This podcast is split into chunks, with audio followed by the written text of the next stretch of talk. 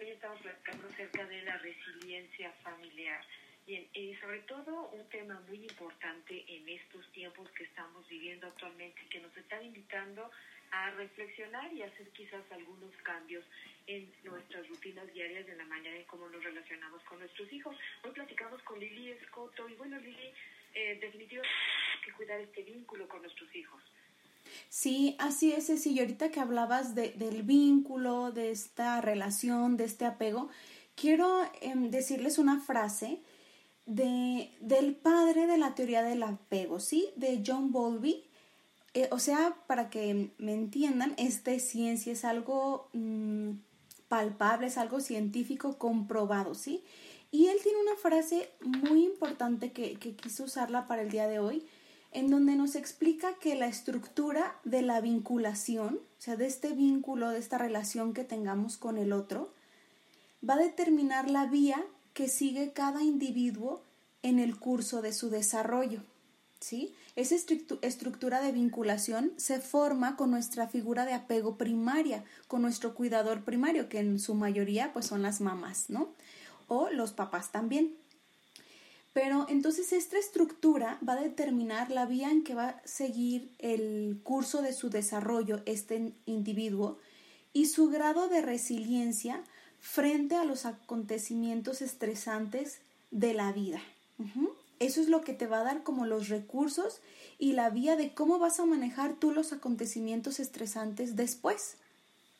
Entonces tal vez nuestros hijos no van a recordar la pandemia como tal, ¿sí? Porque tal vez ni siquiera alcanzan a comprender del todo qué es, bueno, saben que hay un virus y que nos puede enfermar y tal, pero no, no alcanzan a dimensionar esta situación, ¿no?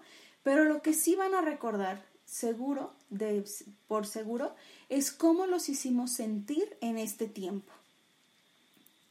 Sí, claro, y, y definitivamente, vamos, y es a veces hasta motivo de algunos chistes pero la relación que se dio con nuestros padres o, incluso con personas muy significativas en nuestra niñez, por supuesto que afecta la manera en cómo nos vamos a relacionar posteriormente con personas cercanas, digamos pareja e hijos.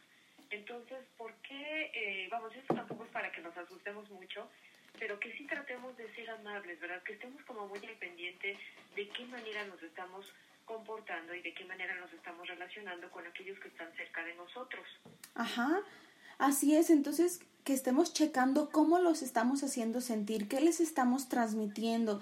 Entonces yo sé y, lo sé de primera mano que está bien complicado esto del homeschooling con todos los trabajos y tareas que les dejaron a nuestros pequeños, más aparte tu propio trabajo, más la limpieza, más la casa, más la comida, más el estrés, más el dinero, más todo esto que está sumando pero estos tiempos no son para ponernos exigentes con los niños, ni con nosotros mismos, con la limpieza o con los modales o con las tareas, sino estos tiempos son para dos cosas que quiero transmitirles el día de hoy.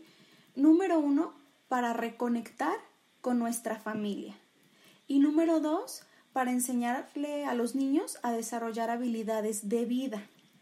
Entonces, la primera parte de reconectar con ellos, bueno, ¿cómo? ¿Cómo reconectar? ¿A, qué me refiero? Pues a esta conexión emocional, ¿no? Que tenemos con ellos. Y todos, no nada más los hijos, entre pareja, con el esposo, la esposa, los hijos, entre los hermanos.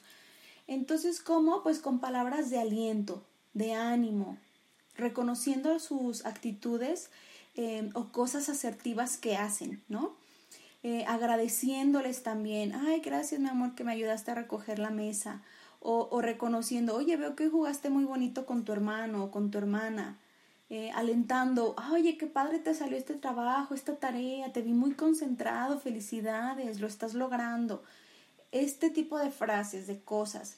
Eh, ¿Qué otra manera reconectar con ellos? Bueno, jugando, básico, porque son niños, entonces recordemos que el juego es su primer lenguaje, ¿sí?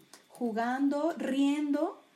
El, el, uso del humor nos va, a hacer, nos va a hacer la vida más fácil y sobre todo en estos momentos. Y, y quiero invitarles también a tener sesiones físicas diario.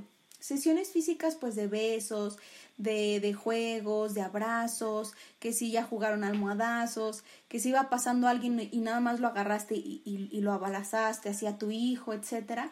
Pues esa sesión física donde se siente palpable este amor, este cariño. Y sobre todo, pues el tiempo intencional, que de todas las actividades que tenemos en el día nos tomemos mínimo 15 a 20 minutos eh, diarios para dedicar al 100% con, con ese hijo, ¿no? O con esa hija, o con cada uno, si es posible, por separado, en el que nos sentemos ahí en el piso, en la sala, en su cuarto, eh, a jugar lo que ellos quieran. Y importante, Lili. De hecho, eh, bueno, has mencionado algunos puntos que me parecen interesantes, sobre todo con respecto al juego, la limpieza de casa, que bueno, finalmente tendríamos que hacerla, pero qué diferente sería invitamos a nuestros hijos a jugar y jugando ir recogiendo o ir limpiando. Esto sí no se hace tan pesado.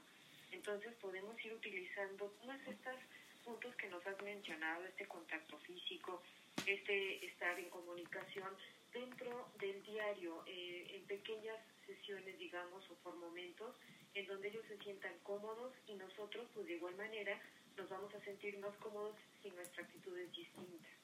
Sí, así es, que se sientan cómodos, amados, bien recibidos, o sea, que no estamos como fuerza con ellos, ¿verdad? Que, que gozamos de su presencia. ¿Y qué nos va a ayudar mucho a hacer todo esto?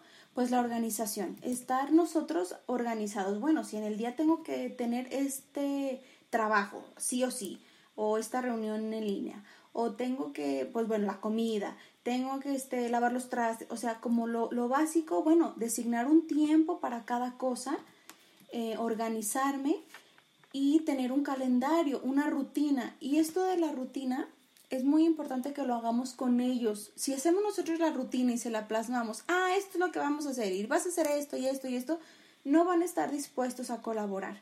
La rutina tiene que ser, que ser hecha por ellos mismos. Así como tú haces la rutina y la organización de tus cosas, ellos de las suyas. Bueno, si te tienes que bañar, si hacer cierta tarea, este trabajo, comer, mm, la tele, ¿por qué no?